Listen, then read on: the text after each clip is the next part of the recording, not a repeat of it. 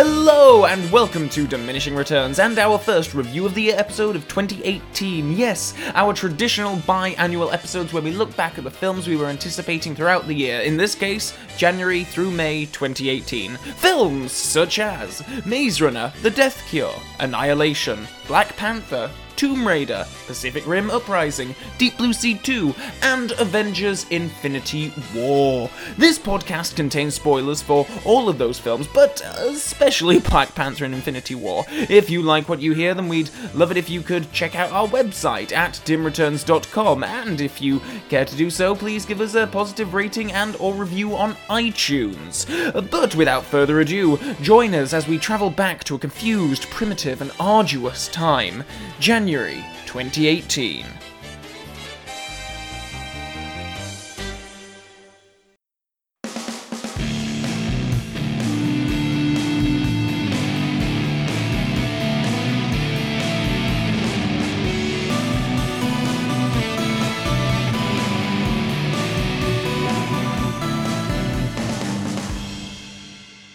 Hello, welcome to Diminishing Returns. Doing a is this our fourth or fifth review of the year episode ever, where we look back at the films we've been talking about. So we've done this before. You know the drill. Um, it's always good fun. We're we're having a discussion of films that have been out recently. Uh, yeah. So earlier earlier this year, the start of this year. I'm Calvin, by the way. Yes, and I'm Alan. That's what over there is Sol. How do you Okay, do? Go on. At the start of this year, what did we do? I'll tell you what the first one was. It's a really shit film to start with. Right. Uh, the Maze Runner. Whatever Ah. the third one was called. That came out. We did the Maze Runner looking at the third one coming out. Ah. Have you guys seen it? I, I wanted to see it, but um, because we're recording this a bit earlier than its home movie release, I have not seen it yet. And I'll be Well, damned if I'm paying fifteen pounds to see it at the cinema. So. Oh, no. Well, I, I didn't particularly want to see it, but I downloaded it illegally uh, and watched it for free. Uh, because that's the kind of guy I am. I like to live on the edge. Is it a satisfying finale to the films we discussed? Uh, what do you think? Uh, probably not. No, Am I accurate? You're very accurate. It was extremely shit. Have you seen it, Sol?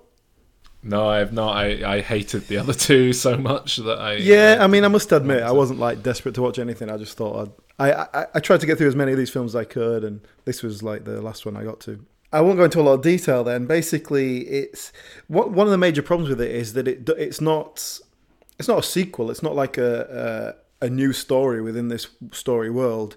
It's a direct continuation of the last film, so it just feels like you're watching the second half of a series, you know, or second half of a thing. So it doesn't really work as a sort of standalone film. Uh, obviously, the second film, like I quite liked the first one for for what it was, and we discussed this in the episode. Uh, the second one was terrible, and this one's also terrible for the same sort of reasons, and it just completely loses any sense of reality. Or I- I'm not sure if it. It feels like well, I- what I assume happened. What it feels like is someone wrote one book and then it was successful so they had to come up with some way of continuing it which was not established in the first book at all and so they've just gone a completely different direction. It doesn't really tie into what happens in the first film.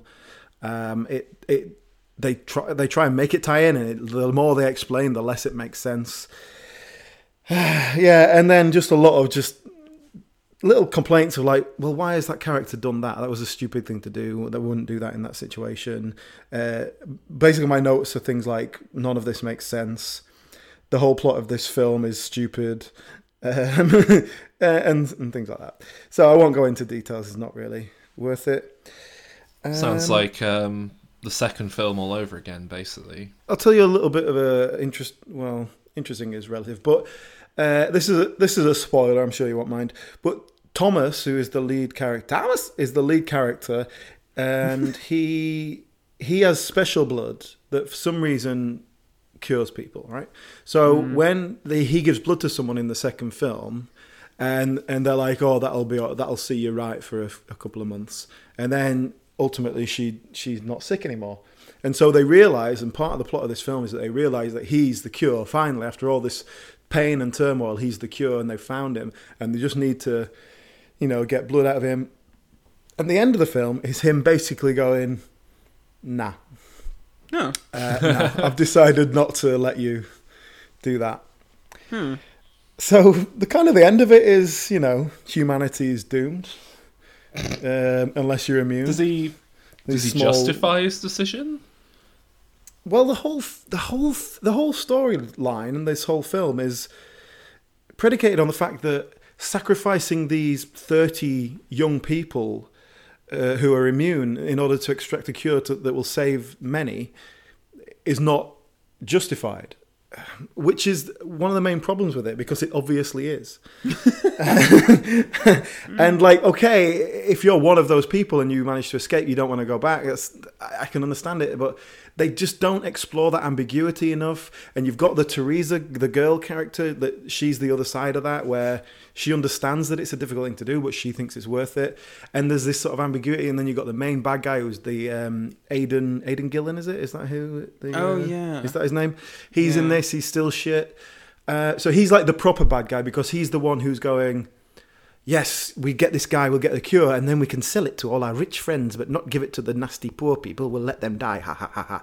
And so hmm. that's a bit. That's okay. Okay, he's the bad guy because it's like the the corporate guy. But hmm. ultimately, the, the the other people on the other side are they're trying to find a cure to save humanity, and so it's difficult to see them as the bad guys. Anyway, that's kind of. It's very much a continuation of the second film in that it's terrible and doesn't make any sense. I just have one question. Uh, the film was postponed during filming because the lead actor, like, he was involved in some kind of accident and he like smashed his face up or something. So is there a part of the film? Well, is there a part in the film where he goes from being like, "You can't take my blood" to "You can't take my blood"? Um, I didn't notice anything there. No, know. interesting. I didn't. There was no obvious lacerations on his face. Um, oh, but you know, uh, you know the guy you like, Sol uh, Gally. Well, the Um, ugly one. yeah, he he's in it, and now obviously he dies at the end of the first film. So when he turns up, he turns up in this one. It's like a bit of a reveal, and they're like, "Go what? Well, uh, we, you were dead," and he's like, "Ah, but was I? Ah, no, I wasn't." and that's it. It's like, no, I wasn't actually dead. Someone found me and they sort of cured me, and now I've been living here for a bit, and now I'm going to help you. So it was just, like, I don't know why that had to happen. Just make a new character. Well, anyway. So mm. there you go. Pretty crap. Okay. I gave it a mm. three out of ten. Ooh. It was quite boring, and I, I watched half of it, and then I had to stop for some reason. And about two days later, um, it occurred to me that I hadn't finished it because I'd forgotten. and then I and then I actually did it again because I watched about twenty minutes of it, gave up again, and then uh, again thought I'd finished it. Um, so that's the sort of emotional connection I had to it. Okay, interesting. So, what did we uh, cover next? Well, this is a weird one. We did um, Sunshine. You made us do uh, Yes. loosely tying into the release of uh, what's his name, Alex. Alex Garland? Garland. Yeah, Alex Garland's uh, at the time upcoming film Annihilation, which, Hmm. as it turns out, was going straight to Netflix. I had no idea that was the case. It just popped up one day. Hmm. Um, so I watched it, and yeah, have you guys watched it? Yes. Yes, I watched it, and I actually thought actually it's a really good one that we tied Sunshine into because in a very similar way, there's some very interesting concepts here that aren't quite wrapped up in a plot that makes any sense. Uh, and it sort of ultimately lacks a coherent plot, but some really interesting things. Uh, so Yeah. very much like Sunshine, actually. Yeah, yeah, it's very true.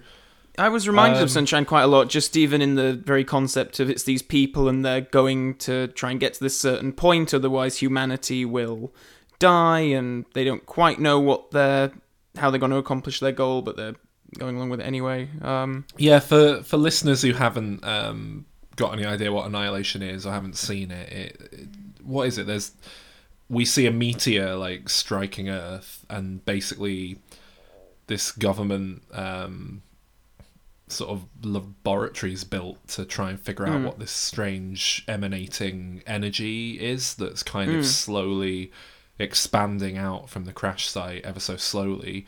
Anyone who goes into the the weird energy doesn't seem to come back or not quite right if they do. Until Natalie Portman's husband returns from a mission, but then prompt isn't quite himself. It's sort of uh, invasion of the body snatchers esque, and he you know is taken away, and she is taken away too, and is briefed on all this, and then ends up going in with an all female team to figure out what's going on, and get to the uh, lighthouse where the meteor first hit. yeah, it's become apparent to them that it's going to keep expanding to the point that it starts like consuming the planet, which is why they need to go in and figure out what's going on because it's not contained. But yeah, so and then when they get in there, it's just weird, isn't it? I mean, what what is it? You see like weird plants growing all strange and rainbow There's like a- yeah, yeah, there's lots of crocodile colours and- and stuff. And ultimately, the point of it is that DNA is kind of getting mashed up and creating new things because whatever this thing is, which is essentially an alien life force, uh, is kind of just investigating and kind of going, oh, well, this is DNA. Let's see what this does. And and so like. There's like animals with plants growing out of them, and plants with animals growing out of them. Um, But it's done quite subtly. Like it's done. It's not done with like, oh look, a giant eating plant trying to kill us. It's like um, it's it's it's quite a philosophical film rather than an action hmm. film, hmm. which I think is to its credit. It's what I liked about Yeah. it. Yeah, yeah. I I found it a really unnerving film as well. I've got to say, hmm. like in terms of, I mean, it, it's not. I certainly wouldn't say it's intended as a horror film, but I would say some of the, particularly towards the end when um, when she kind of comes face to face with this being from another um, world. I found it really unnerving. That just everything about how it's shot, acted. Um, I I thought it was really well crafted uh, sequence that whole thing, and and the way it plays out. I won't go into it in too much detail because it'll be spoilers, I guess. But um, yeah, I, I, I, really quite enjoyed it overall. Um, it was very Alex Garlandy, like you say. It it wasn't um, massively clean cut. You know, it was quite a, a messy film that didn't quite, um, uh, you know, could have been neatened up a bit, but I still really quite enjoyed. And yeah. The the plot just it, it, yeah, it just feels like he's had a good idea that he hasn't been able to put a plot to, um, and so that just let it down from a story point of view. But yeah, loads of things in it that I liked. A lot of the visual stuff I liked. A lot of production design. It, there's there's a few elements where it, you can see it's low budget, but I'm kind of you know I'm willing to let that go. Um, and there's a lot of elements where they've obviously had to not, they've obviously can't shoot. things. That's why there's no big action scenes because they can't afford to do this big CGI monster character or like sort of mutant bear thing. And then when they do, it doesn't look that good. Um, but um, but basically, I kind of like some of the concept. I thought the directorial, there was a directorial flair there. There was definitely a style which I liked.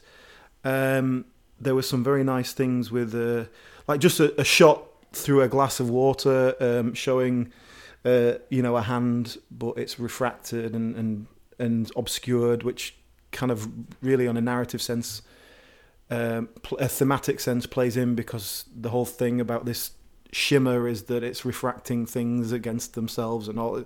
It makes sense within the context, and it's just a nice visual way way of a visual metaphor of uh, what's going on. So yeah, loads of things that I liked. It's the sort of thing where I was like, oh yeah, this I want to see what this person does next. You know? Yeah, completely agree. Yeah. Interestingly, do you know like how this ended up on Netflix? There was uh the producer, I believe it was, I believe the producer Scott Rudin, and he had final cut on the uh, on the finished thing, but there was some chief uh, I think it was Paramount where the film was like you know where it had its base where it was you know filmed and whoever was in charge was like this is too intellectual and too strange uh, can we change the ending and uh, do this this and this in the middle bits and uh, they, they said no. They're like no we're standing by it. So that's how it ended up being distributed through netflix because i guess they weren't as discerning about it.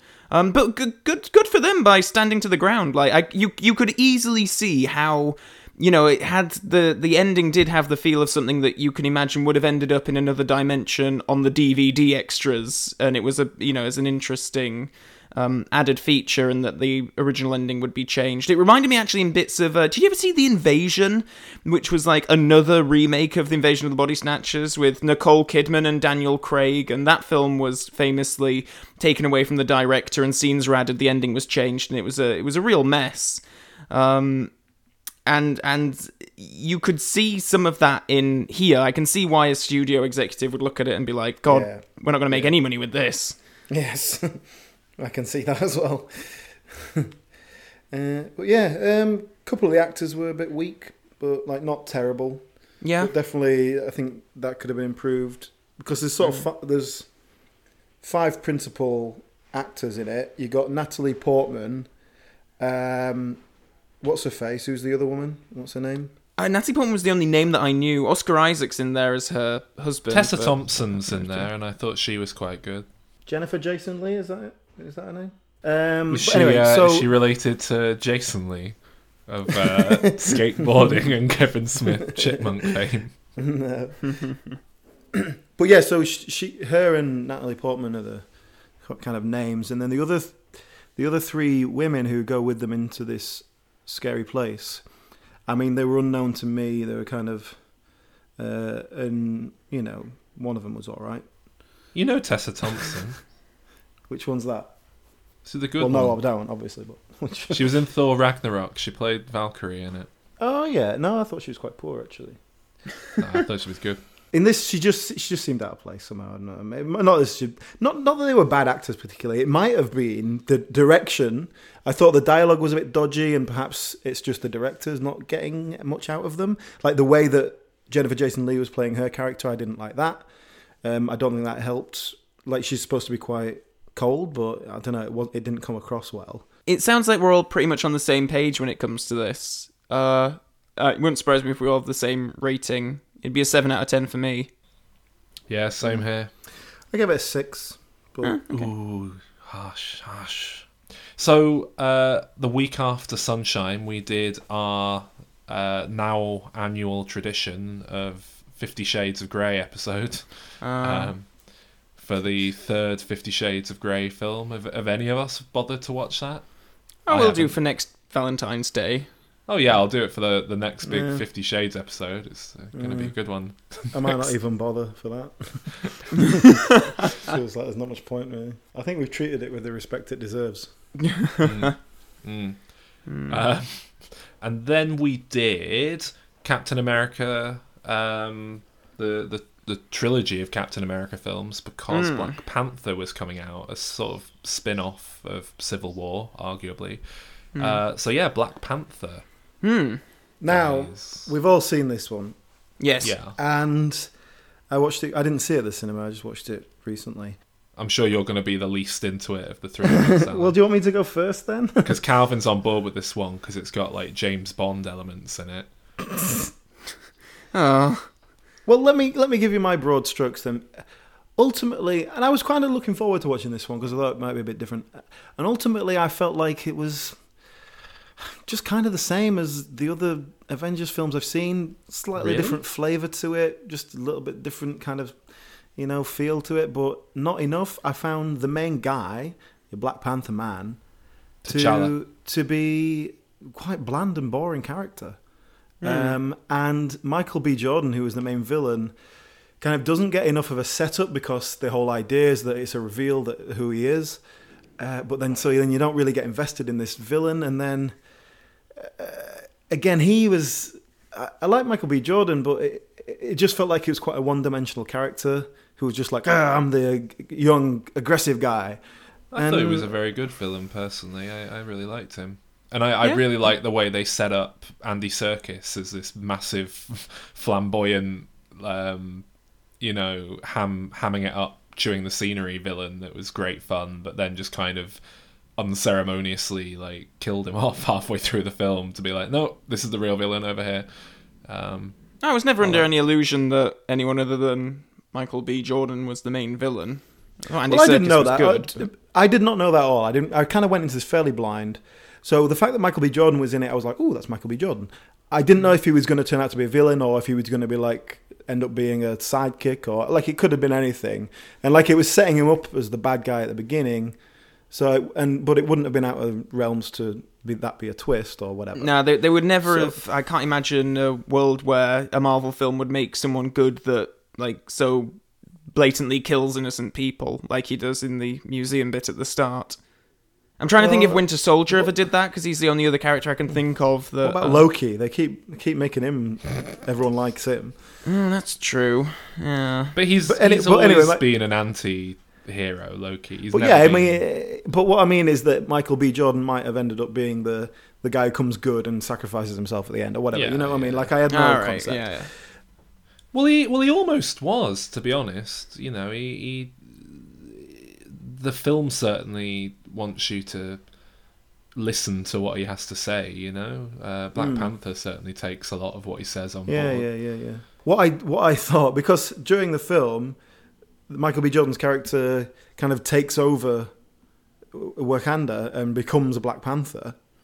And I just thought this would be the best fake out ever if this guy was actually the guy they'd cast as Black Panther, but they just they really really pulled a, a big fake out by getting this other guy to be in two films and then like setting him up. That would have been great. I wish they had the courage to do that. like overall, like, I, I won't. I've got a lot to say about it, but I'll keep it relatively broad. Um, I thought that this had some of the best action in a Marvel film that I've seen in terms of choreography and just how it was all put together. I, I really loved the uh, majority of the action sequences in this film. Um, I thought the direction generally was great. I thought the the actors and performances throughout were really great. Um, a lot of the supporting cast were particularly um, well uh, fleshed out and, and sort of you know um, interesting characters. Uh, you know, pr- pretty much everyone working uh, under Black Panther at Wakanda were you know ten times better than the likes of like friggin' Pepper Potts and Happy Hogan. Like they were really interesting characters. Um, even the you know the the leader of that other tribe, but like I, I just thought it was full of these great characters, great performances. Um, to me, I, I thought it did feel distinctly quite different to the Marvel films before it. Personally, um, I thought that that flavor of uh, you know something else was a enough of a distinction um, for me, so that it didn't just feel like more of the same. I mean, Um, I'm not. Maybe, maybe they they do the same because it's the same genre. It's the same thing they're doing. I'm just sick of it and never that big a fan of it in the first place. So maybe it was. It wasn't that this. Like I was expecting something different. It was just like, oh well, yeah, this is what what it is. It is. So I think I, don't can know. come down the middle somewhat on that. Like I always have to keep checking my own opinions of this film. I remember I've only seen it the once, but I sat through it and I was like, okay, well, that's fine. It is what it is. It's, it's good entertainment, whatever.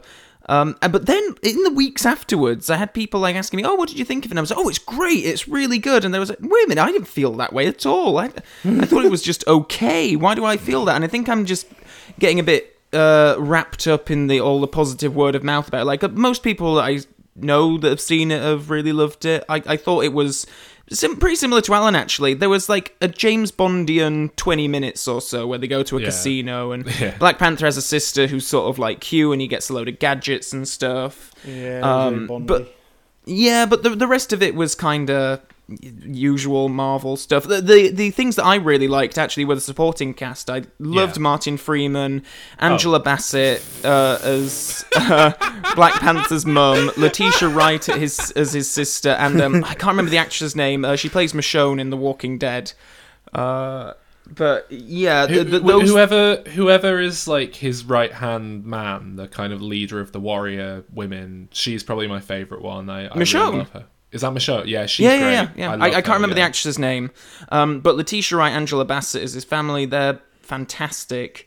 Um, I, I- maybe this is a bit too spoilery. I don't think it is. I think anyone who is interested will have already seen the film by now. But it bothers me that we have to go through the pretense of believing that Black Panther is overthrown and killed, and he's chucked off a, a waterfall. And it's like I think we're going to get to this in a much uh, larger capacity with the Avengers Infinity Yeah. War a bit later on, but I, I hate that we have to go through this because anyone, hmm. like, how many, you know, Marvel films of. I, I get that they feel like they have to hit the lowest point, and the lowest point is thinking that the hero is dead, but I wasn't that big a fan of Black Panther, and if the rest of the franchise had been his mum, his sister, and his bodyguard, I would have been happy. The one thing I'll say there is like I- I genuinely was thinking like, oh, maybe this film is going to be about him losing the throne, but then you know going on to you know affect the world positively in other ways and kind of become a hmm. hero and do other things. And I was kind of I thought they were perhaps going to do something quite interesting with all of that and perhaps make some sort of comment about the very nature of having a, a monarchy and all that sort of thing ruling over people. But then no, he just comes back and beats the guy and uh, Yeah. But I mean, Yeah, I think I think the idea that having him dead or that I think is not. And I don't think they believe that any audience is going to be taken in with Yeah, that. But it's, it's that, that it's that the characters Yeah. believe he's dead, so that they will then fight or whatever. Which is another thing I found interesting because this guy comes in and, and beats him uh, in a legitimate fight for Yeah, the for fair the and square, throne, isn't and the by their rules, and then Yeah. the the message of this film is if you don't like the leader who's who's there by just means, you can take any action you like to overthrow him, including violence um, and a military coup. So that is the message that this film sends out. So I found quite interesting. Yeah. Um, you know what? I, I for me, like my broad experience with this film was um, for the first sort of half hour, not half hour, twenty minutes. I just really couldn't quite connect with it, and I don't know if it was the kind of thick, like made up African accents everyone was doing that just made it seem very like. Andy Serkis's accent was excellent. He's not in the first twenty minutes, though, is he? I, I'm talking. There's this sort of, I don't know. It just opened in such a way that just felt very like alien and odd, and nothing like you know it because it is this completely like sci-fi world that they've kind of created in Wakanda, and um, it just felt very weird and. uh, I'm not quite sure what happened, but there there was a point when it kind of clicked into gear, and I sort of began to connect with the characters, and I was completely on board with it. But I was quite unsure for the first 20 minutes, and there were like a load of walkouts in the cinema when I was watching. Oh, it. really? Yeah, which was really like That's weird. interesting. But um, but it was a packed cinema. But like, yeah, I found it really odd. People just walking out of, yeah. But I I genuinely really enjoyed it. Um, I think Marvel are like have really come into their own with Phase Three. Personally, I think they've done very well. And it's a shame we'll never see that character again. Mm. Anyway, so what's your rating? Seven from me. I give it an eight. I give it a six. Uh, right, then we did Tomb Raider. There was a new Tomb Raider film that kind of Mm. came and went, and everyone's already forgotten about. Uh, did you watch it, Alan? I know that myself and Calvin probably didn't. Actually, Calvin, did you watch it? No, no. Again, I'll see it when it comes out on streaming, but until then, no. Uh, I watched it the other day. I think it's it may be a deliberate uh, testament to the earlier Tomb Raider films because it's equally shit. Um, The Oh. dialogue is awful in the same way those earlier ones were. Dominic West is just utter utter shit the entire way through. um, and yeah, the dialogue's awful. The way it's delivered is terrible. The main girl actually was all right. I must admit, she she was she's a decent actor and she did what she could with what she had. Really, it- it's just it feels like it was like it was directed by someone who doesn't speak English. Um, in the sense that you can't get a very good sense of tone and emphasis from your actors if you don't understand it. Now, the, the director is Swedish or Norwegian or something like that, so no idea how good his English is, but it feels like someone, it's directed by someone who's never met a human um, and, under, and doesn't understand how they act. Uh, so, yeah, that means that all the character stuff is off all the dialogue is terrible, and there's all these bits where there's a, supposed to be a bit of banter between her and some couple of guys, and oh, it's all just so badly written. Um, and and yeah, not not a lot of establishment of the character of Lara Croft or what she is or why she is. Most of her backstory is basically her dad. He left when she was a kid and he's been missing for ages. So you don't know who she is or where she's from, really. And they just don't make any effort with it.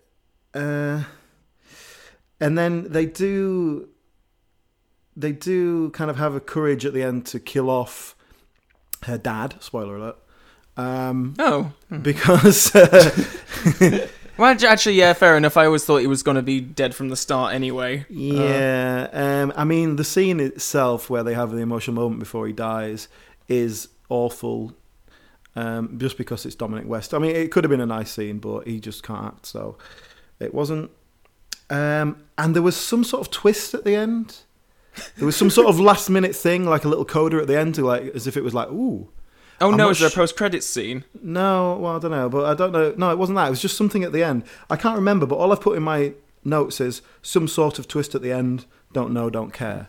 Uh, might- Uh, maybe it was something from the games that they mentioned, or. Mm, probably, yeah. But based Oh, on your the- review, I am more interested to go and see the film now, um, just for the sake of balance. But it's, it's, a good, it's a good example, right? There's a scene with Nick Frost. Um, and, and, What? uh, and there's yeah, Nick Frost is in it. Oh, Um, and he plays like a pawn shop uh, oh. guy, not a porn So he's star. pl- he plays in the orangutan no, in the No, he plays a guy working in a pawn shop. She goes there to sell something because she, she needs some money, and so he's there to have a bit of witty banter, and it just falls so flat. And it's uh, like him and this woman playing his wife, and they have it, and it's like it's just Nick Frost doing the same thing that Nick Frost does in everything. I know he can do it, but it's just so badly written off the and directed. leather. Yeah, yeah, exactly that. But it's just so badly written and directed that, and that's a, a beautiful example because Nick Frost just doing Nick Frost, we know he can do it. So it's like, so yeah, just really badly Honestly, that. I want to see the film now for. I mean, that's like a, Frost a three-minute scene. You can probably look at it. yeah, I give it three out of ten. ooh, Well, next up, I don't suppose either of you guys watched Pacific Rim Uprising. nah. I did. Did you? Oh. Oh, Yeah. we're gonna clash now, aren't we? Yeah, Like a kaiju and a big Yeah. metal thing. Okay, great. I'm, I've got my popcorn, guys. I'm, I'm ready for it. I'm ready for fireworks. So, um, essentially, to recap our Pacific Rim episode, I thought Pacific Rim was sort of solid, silly fun. Um, you thought it was inane bullshit. Is is that fair? yes, probably quite fair. I just felt it was um, boring. Yeah. Well, I felt that this sequel, Uprising, and and uh, I, you know, I should acknowledge this film got pretty poor reviews. Um, so I am very much going against the grain. But I thought this film was kind of everything that I'd really hoped the first one would be. It was just it, it dialed everything up to eleven. It was more like ridiculous, more crazy, uh, more inventive. It, it did a really good job of um, continuing the the sort of storyline to say that they kind of um, wrapped things up and you know prevented that uh, last time round. Uh, but you know, continuing certain characters while not bothering to bring others along. Um, I just thought it was great. I thought the action was great fun. Um, we we had a bit of a problem with the action, how it was put together in the first film. Um, I thought the action was sort of crafted a lot better in this one. It was much more just conventional, um, conventionally entertaining kind of action sequences. But then the film, the film just gets absolutely mental. Basically, there's a point kind of in the middle where, I mean, basically, there's, there's a scene early on that is played almost like a throwaway joke, and you think, okay, weird, and then that soon becomes um, a very pivotal plot element, and the whole film just goes nuts, and I really liked it. Alan, I bet you hated it. Uh, why? Why would I hate that? it sounds great. Um, uh, actually, I thought it was quite good. Uh, Really? And I thought it was far, far superior to the first film. Um, and Choking my popcorn. Uh, but but no, I mean what you just said there, kind of, I, I agree with. Um, it, it just felt a lot more like a solid Oh, piece. and, Uh, and I forgot to mention uh, John Boyega in the lead. Uh, really fantastic, likable. Well, uh, yeah, I mean, yeah. What I'm about to say is basically, I think what sold this film to me was John Boyega, and kind of going into it, I can't say I'm like a massive John Boyega fan. It's like I've seen the Star Wars thing; he's all right in that, but just such a natural and easy charisma, such style. He's obviously ad libbing stuff all over the place, but it doesn't feel. It feels like Iron Man, Tony Stark, and Iron Man, like that kind of a, a- an actor bringing very real charisma to a character, um, but not not like desperately trying to bring charisma to it. Um, and definitely, that's who who sells this film, um, and that's what makes this much more watchable. And when you put him next to the his kind of foil throughout, he's not a bad guy, but his foil throughout the guy who's like this all American kind of square chinned white guy, um, who's Is that like um, Clint Eastwood's son? he's a real Chris, whoever whoever I it is. He, you- Oh. I reckon he's called Chris. He's one I of think them. it, it might be Scott Eastwood. Uh, sure, it's not Chris It's- Eastwood. It's the main. He's like the main guy in it after John Boyega. Yeah, that I, I think you're right. I think it is Scott. Yeah, he has got an Eastwoody Um, look to him. Uh, yeah. so him, and he's very kind of. That's the sort of person that usually gets cast as a hero in this film. And here he is like a good guy, but he's like the officious. I'm the military dude, go by the book guy. And so you play that off with John Boyega, who's like from the streets, kind of I get things done kind of guy, in in a very kind of classic '80s buddy cop kind of feel to it. And they have to work together to get the job done, and it works. And but there's so much of it that John Boyega is obviously ad libbing and and Yeah. it works. Uh, I and think the- John the Boyega action- had a huge. I, I get the impression, like from interviews with him and stuff, that he was actually really quite pivotal behind the scenes in this film, far more than a an actor of his standing would typically be. Um, it, like the way he was talking about it, it almost sounded like he was a producer on it or something. It was very weird. Um, I, I don't I don't know to what extent he was involved beyond acting in it, but it, yeah, um, it was interesting hearing him talk about it. So, yeah, he certainly seemed to be invested in the the project. Put it Well, it does. It, it feels like it was written, and then he came in, and they realized what they had, and, and they kind of went, "Let's make everything with him in it a bit bigger, and everything else can kind of go to the outline a bit, uh, outer edges a bit." Because there's the kind of it starts with this young girl who's supposed to be about 13, 14, something like that. She's kind of a scrappy, uh, living on the streets, kind of building things. So she's like a child protege thing, and they end up going into this military thing together. And anyway, so she's kind of set up as a major character, and she is in it all the way through. But it feels like she suddenly takes a back seat to John Boyega, and kind of her character is about giving John Boyega like a sense of personal responsibility, like because he's like a big brother figure to her.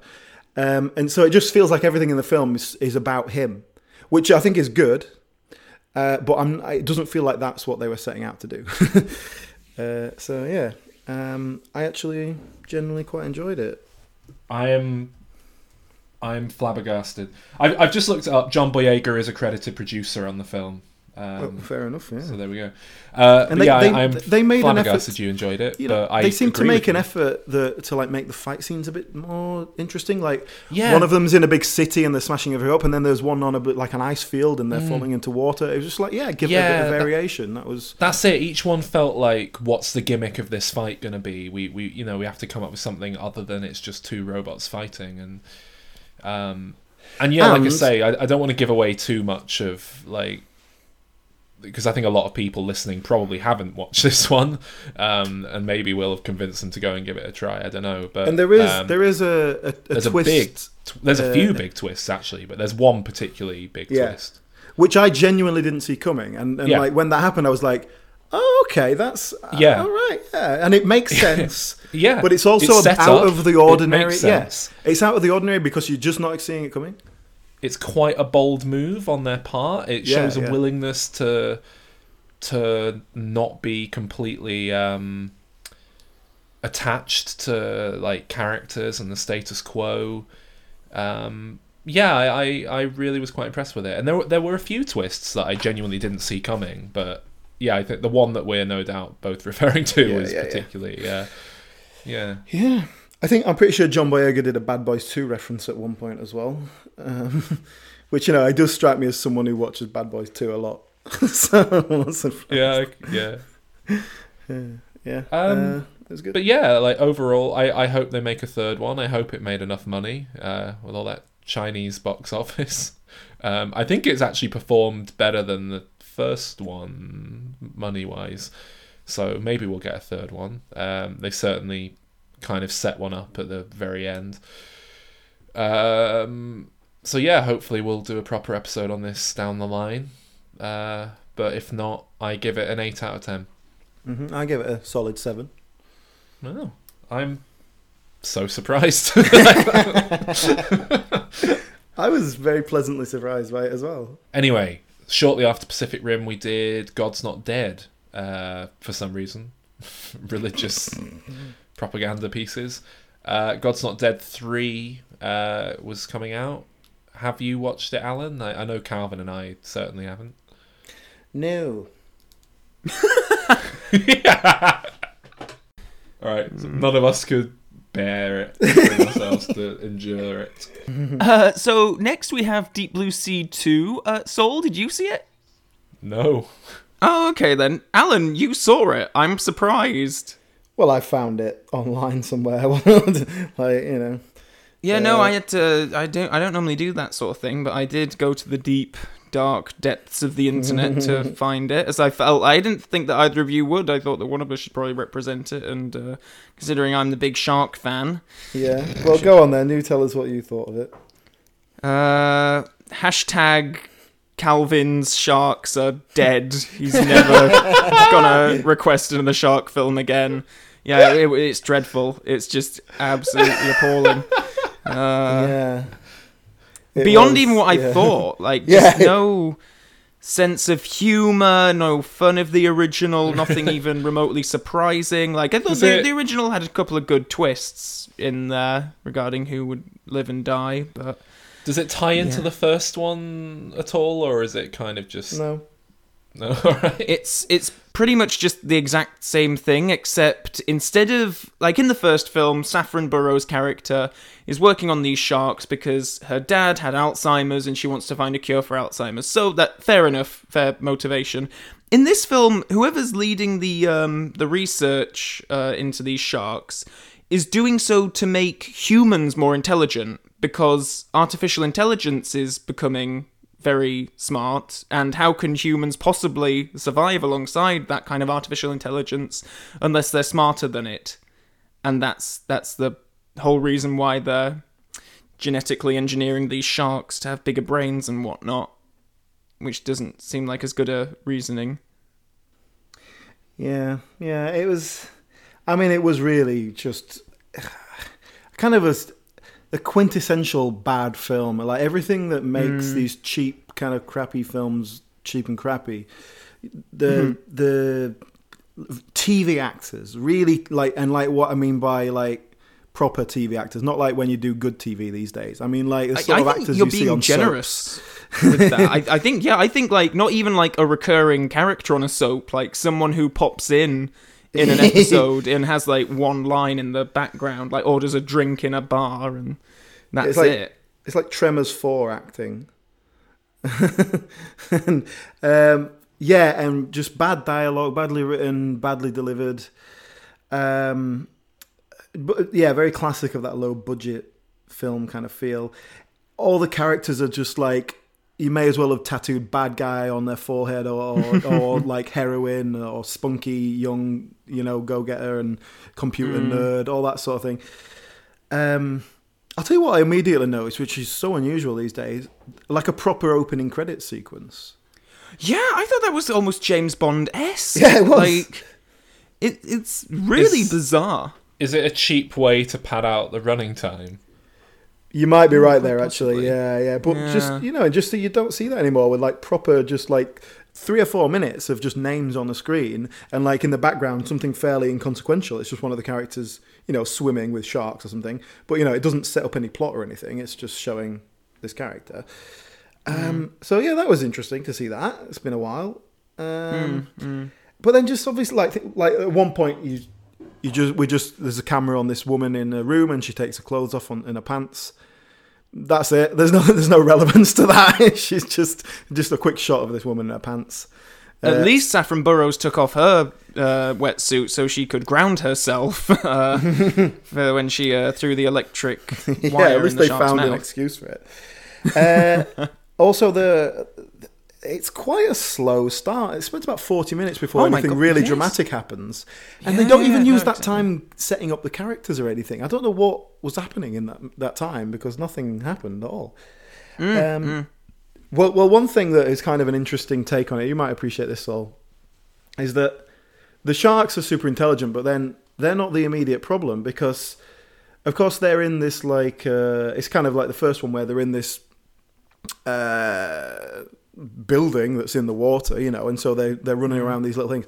But obviously, these little corridors and stuff, they're not that big. So having sharks swim around them, it's going to be, you know, how far can they get?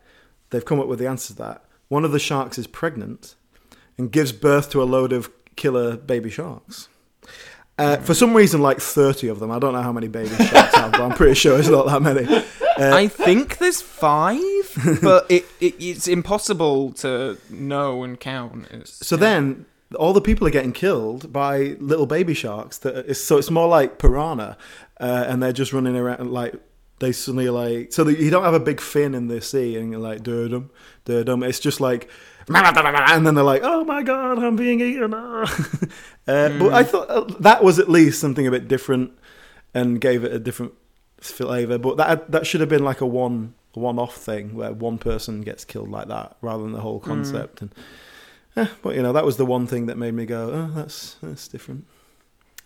the, the the kills aren't terribly interesting or fun.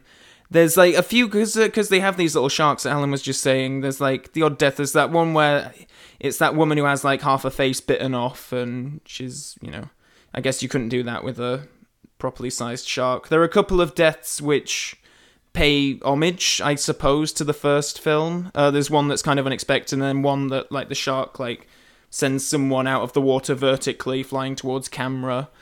Um, but the the effects are quite terrible, or the CG is rather. They have like a proper uh, shark model, I guess, which didn't look that bad. But th- there's very, actually very minimal um, CG in the film. It's a lot of just yeah, we're seeing the shark POV like Jaws style. But I guess that's just more to uh, so they don't have to spend the money on these special effects shots rather than uh, anything else, artistic license. Yeah. Uh, Because even in the first film, they showed they showed the sharks quite a lot. They were quite proud to show off their CG sharks, but here the CG is barely improved at all. I'm pretty sure towards the start they even like reuse the exact same shots of the sharks, like you know, biting towards the camera. Uh, yeah, just just dreadful, really really bad. I mean, I, I watched this film, I don't know, four or five days ago, and I couldn't tell you which character survived at the end. Um, I mean, I could make an educated guess based on which ones were the heroes, but I actually couldn't. I couldn't say for sure. Well, let's not spoil the magic for the listeners if they wish to discover this film when it eventually comes out here in some capacity, if it ever will. Uh, well, I gave that one a rating of four, which feels quite generous Oh. now, looking back on it. But that's Yeah. what I gave it. So oh, what the hell? Wow. Uh, I mean, I gave it a two, so that's yeah. Hmm. It it was very closely. It was very close uh, close to God's Not Dead as being one of the very worst films I think I've ever seen. Wow. Mm. Um, so yeah, no more shark films. That's it. There's no point in doing any more. That's ended it. That killed any en- joy I get out of them. Sorry, Um, sorry guys. Um, so it's a big one next. Is this the final one? Uh, it's it's the final proper one we're going to talk Because about. uh, just to as we record, Deadpool two came out yesterday. Um, I certainly haven't seen it. I don't know if Saul managed to. Uh... yeah, I haven't seen it. And actually, and in fact, Solo will have come out by the time this episode drops, but obviously it's not out now, so Yeah. we can't talk about it yet.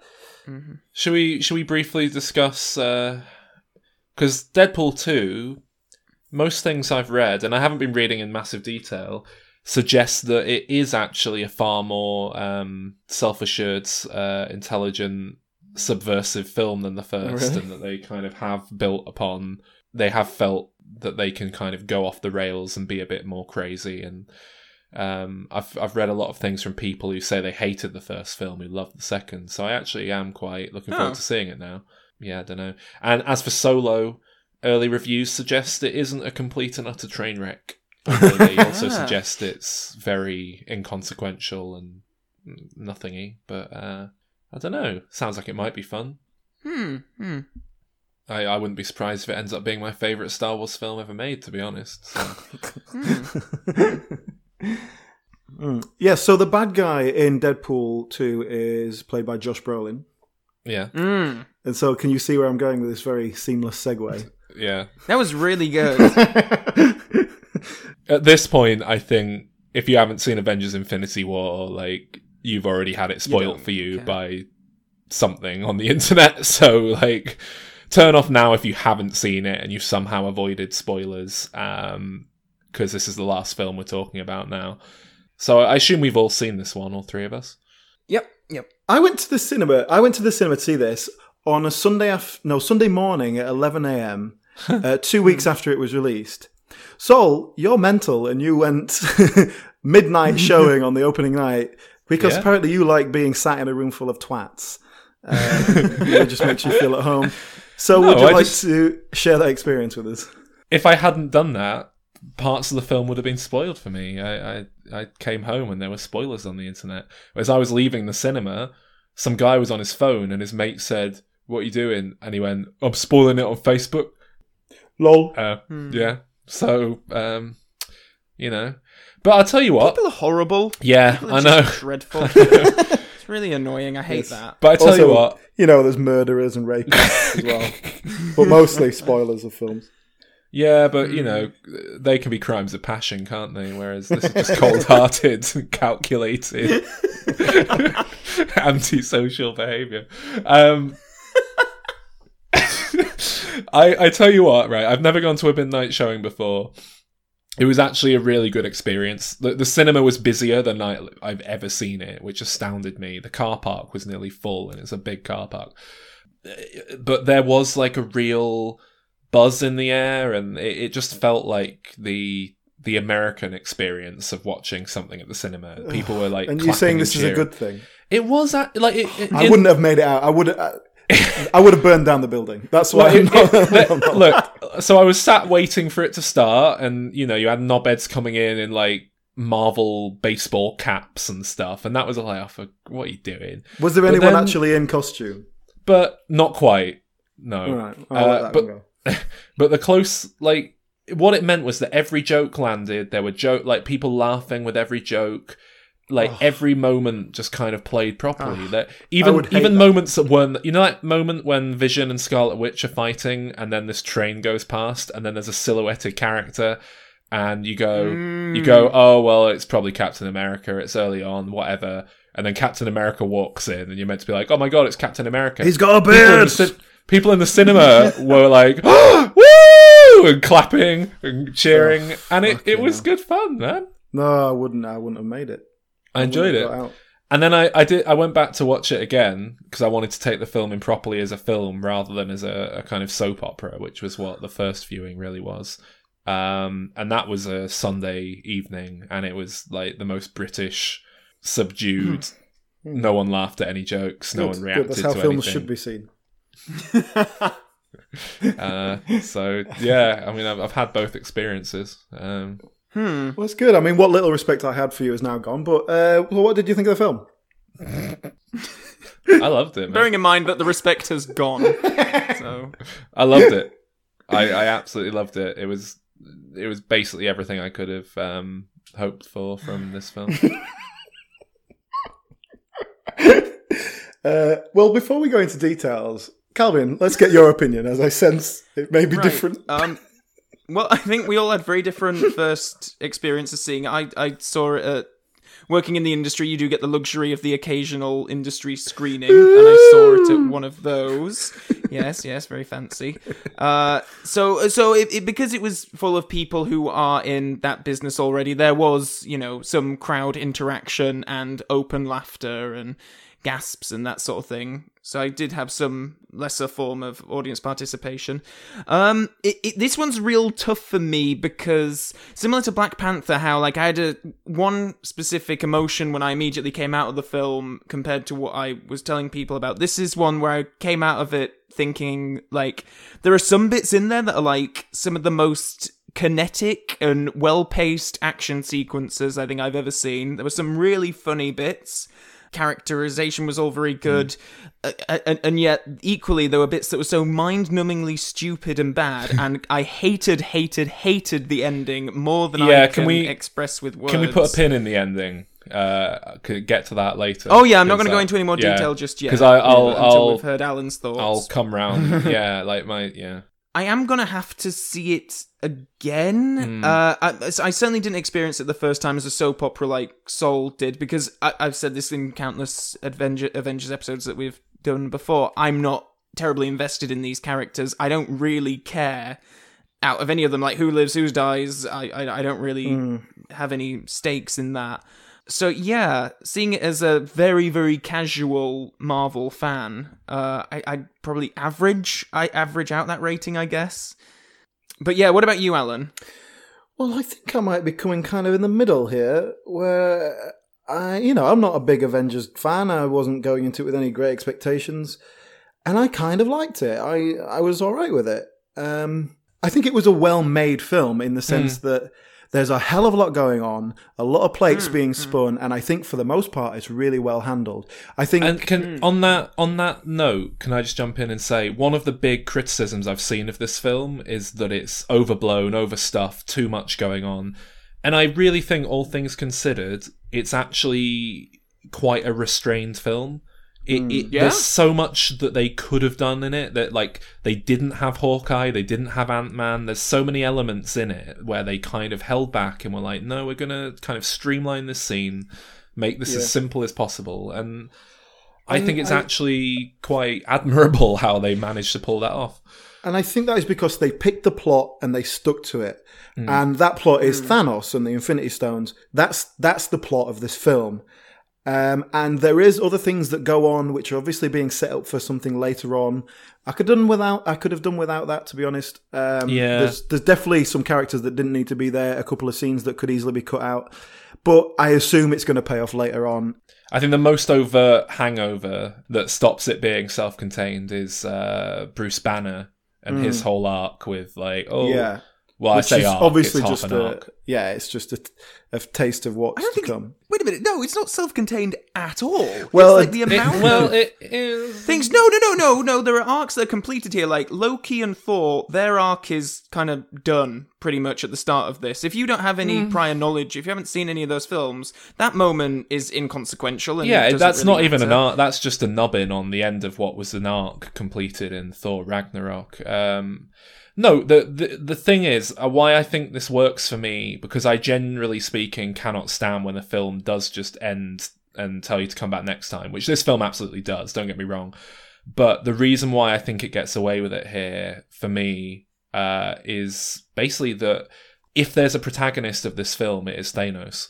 And mm. he has a complete arc. He has a hero's yeah. journey within this film. Um, it's his story, and I think the film works on that level.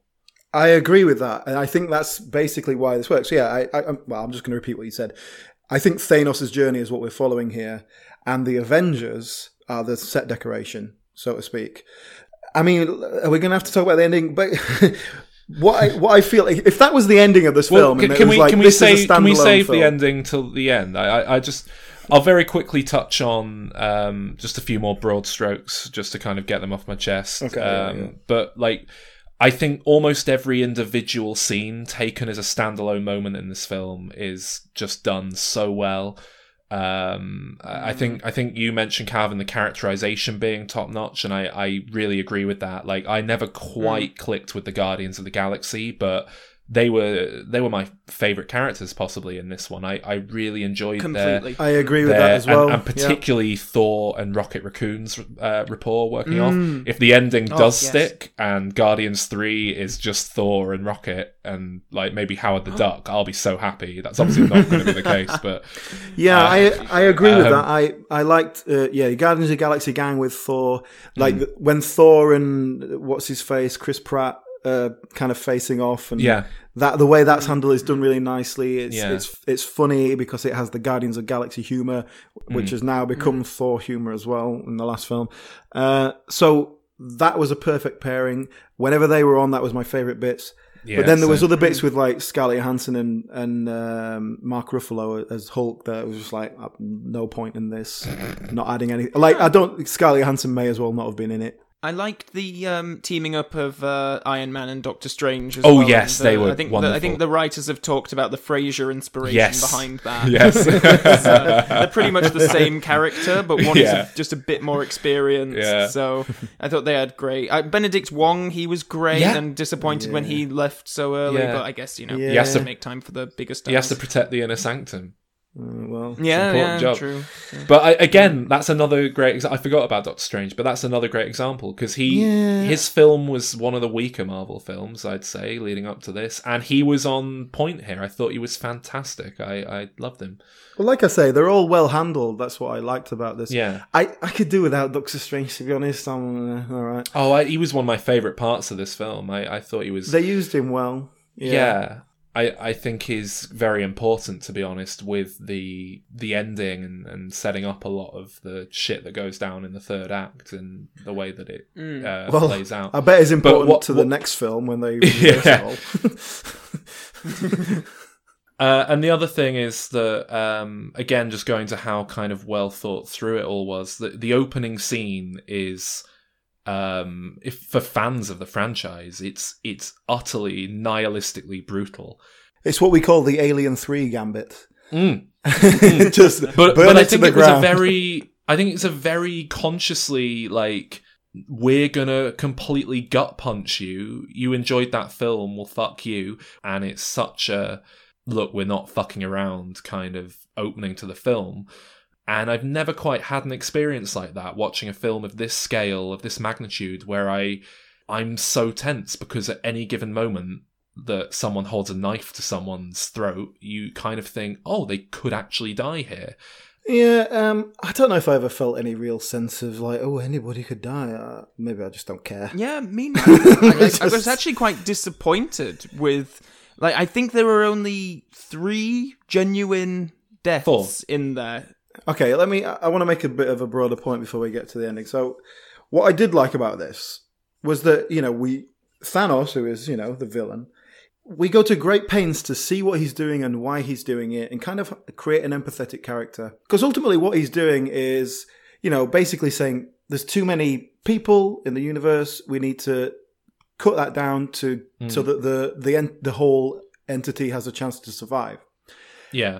And there's a certain logic to that, albeit a brutal one. It's something that plays into our own problems here, where we, the population is getting out of control, and it's something we saw in Kingsman, for example. It's becoming an. Uh, it was in that last Da Vinci Code film.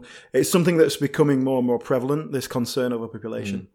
But I just love that they created this character and made it understandable because what this film is, a filmmaker's going, look, we've created a world that is too big. There's too many characters here, and in order for it to go on, we need to cut cut out some, some of the dead wood, and that's what they do. And I really like that this kind of meta sense that the hmm. population of the the Marvel universe is now too high and it's becoming unmanageable. So we're gonna fucking gut it. And basically, hmm. walking out this film, I would just it would be a lot better if I had any faith whatsoever that any of this was hmm. going to stand. And I know that some of these characters are going to stay dead. But I also know that in the next film they're going to pick and choose which ones they want to bring back, find a way to bring them back. And I- it's I just mean- not so there's no resonance behind it. There's no I- depth behind it. I don't think it's going to be a case of picking and choosing. I, I think everyone who died like properly is dead, And I think everyone at the end of the film, if you haven't seen it, this is the big spoiler. Thanos snaps his hands. He he erases half of all life from the galaxy with the Infinity Gauntlet, the the gems, and they all kind of fade away. Uh, there's a various scenes where just a load of characters fade into dust. And I think what we're going to find out is that those people who, you know, faded away, like weren't killed or their deaths don't count as dying, or it's going to be some kind of massive going to be displacement in some and- way. Yeah. Yeah, yeah, and and they're all coming back. I can almost guarantee it. They are all coming back. But that's that's the problem with it because it, it completely it completely weakens the ending because you Yeah, know exactly. that, and it also really weakens the ending because Thanos kind of completes his story arc and he gets Yeah. this sort of bittersweet triumph, but you know he doesn't take any pleasure in it. Mm. And but I know that's going to be reversed as well. So like, any emotional connection I had to that character is is pointless as well. I, I really was furious with the people around me. They like I did hate people like you do, Alan, when I watched it at the midnight screening, and I could hear them all falling for it. like you know, uh, the first one to go, I think, is Bucky Barnes, and some people gasped, and it was like, all That's- right, yeah, fair might- enough. That might stand. I was going to say fair enough. I can totally get why they think he's dead. Uh, but then you know, um, the Guardians start going, and you know, by the time it's like Star Lord, you're like right, and then Groot's going, and there were people in the cinema going. Literally, I heard people going, "No, no," because Groot was uh, doing his final "I am Groot," and. And uh, it's like, well, of course he's coming back for fuck's sake. And then Spider Man does his "I don't feel so good" and dies, and it's like, right, come on, guys, Yeah. like fucking I yeah, I had the exact same thing with there were there were people genuinely being like, oh my god, maybe they announced the Spider-Man film as a as a red herring, and uh, there, there is no going to be no Black Panther two and all that kind of I stuff. I mean, I have- like, oh my god, yeah. how are they possibly going to come back from this? It's like, well, it's obvious, like they're just going to go back in frigging time. It's like even Doctor Strange prophesies. yeah. That, that's the thing. that Doctor all gonna be Strange right, basically so- spells it all out for them, like what's going to happen. Yeah. and and that's why it won't bother me too much. I just wish there was less of a circus about the ending because it because this is the other thing. Yeah. Like I read so much uh, going into this film about you know reviews mentioning the ending, how it was a gut punch, how no one saw it coming, how it was such a complete and utter surprise, and and even since I've read so many things that are just going on about how they didn't see it coming and no one could have seen that coming. And no, anyone who's read the fucking Infinity Gauntlet comic that this is based on, like, that was exactly what I thought the end of the film was. I think I mention on our Avengers episode, I think I say it's going to end with Thanos getting the gems, and then the next film is going to be mm. d- them dealing with it. that's why I wanted to kind of believe it, it. In the real world, we're at a position where some of these guys are moving on, some of them are getting too old, or whatever.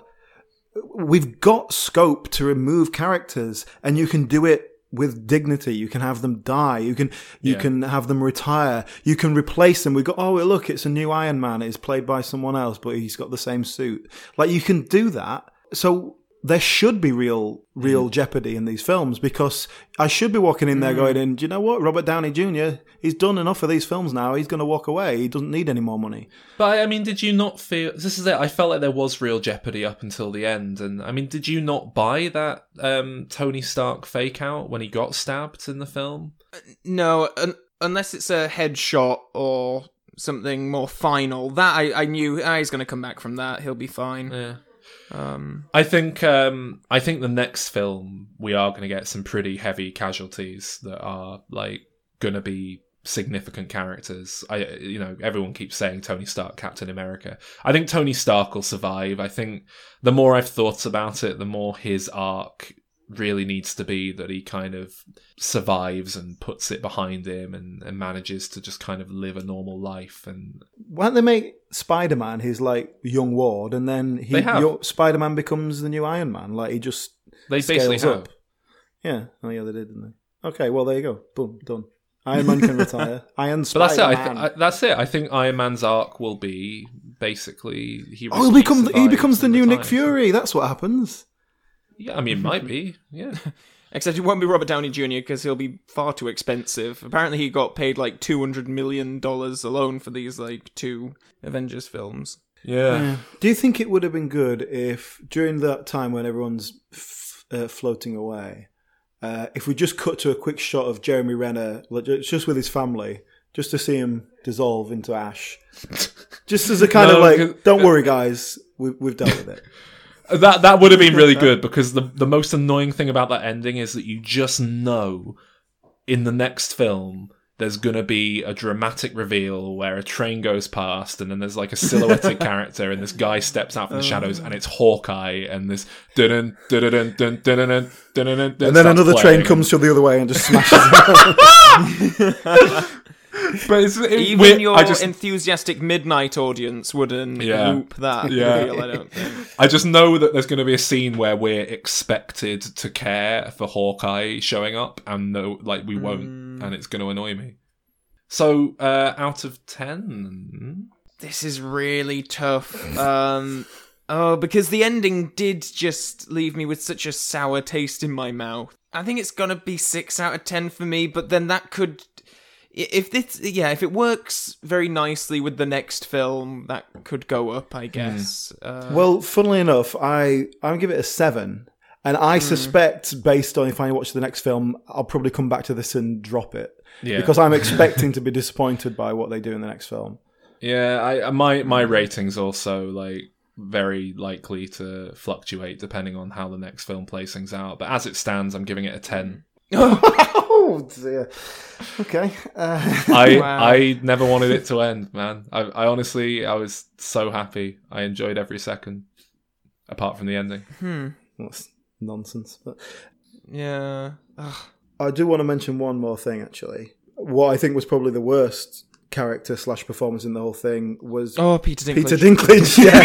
what was that about? It just didn't work at all. What was the voice? Was it the voice he was doing? Hello. I'm Yeah. Now, does he do that? I've never watched Game of Thrones. Is that the British accent he does in Game of Thrones? Hello, I'm Peter Dinklage and I'm English. I know not Thor. with that, not with that deep uh that Well, yeah, he's- affectation. I mean, the accent is similar, but not that. It's, Hello. it's, it was like, yeah, because he was trying to do a like f- fee, fi, fo, fum giant voice. I guess the character isn't given enough space to really be developed, but it, it, it, it yeah, that feels like a bad actor. And I've seen the guy act well, so I know it's not. So I don't know what the problem there is. He, did he just like, was it a last minute replacement and they just sort of like threw him on set or what? what was, I think it's just a, a, a joke because it's like everyone knows he's small, but look, he's massive. But um, Well, yeah, but then he is still an actor though. It's not like he can't. He can't. I, I mean, the I thought he was fine. I thought he was more like two dimensional and cartoony than most of the performances. Anyway, is is that our Avengers discussion done? Uh, yes, which is Can about I- as long as the discussion on all the other films. I know, but this is what everyone wants to hear. They love the Avengers. cool. Right. Bye. Oh, bye. right. Are we stopping then? Wait, wait, wait. Uh, I'm gonna click my fingers. Oh, you're you're both gone. Oh, oh well, it'll just be me next week then, listeners. half, Bye. I've got half my you, half my body's gone, but half Oh no, this didn't work as I planned. still here. Hey guys, I'm back. I was dead, but I've just turned back time and I'm, I'm here. so I was dead for a bit. Don't That was a scary Oh, few dear. minutes, that, but uh, it's all worked out all right. it. Thanks for listening to Diminishing Returns, and this is another plug for our website, dimreturns.com, and another request to, if you care to do so, leave a positive iTunes uh, rating and or review if you haven't done so already. It would really help us out uh, by helping more listeners like yourself find the show and hopefully enjoy it and get something out of it. Uh, please do join us again next week as we look towards what is undoubtedly going to be one of the biggest movies of the year, Jurassic World Fallen Kingdom.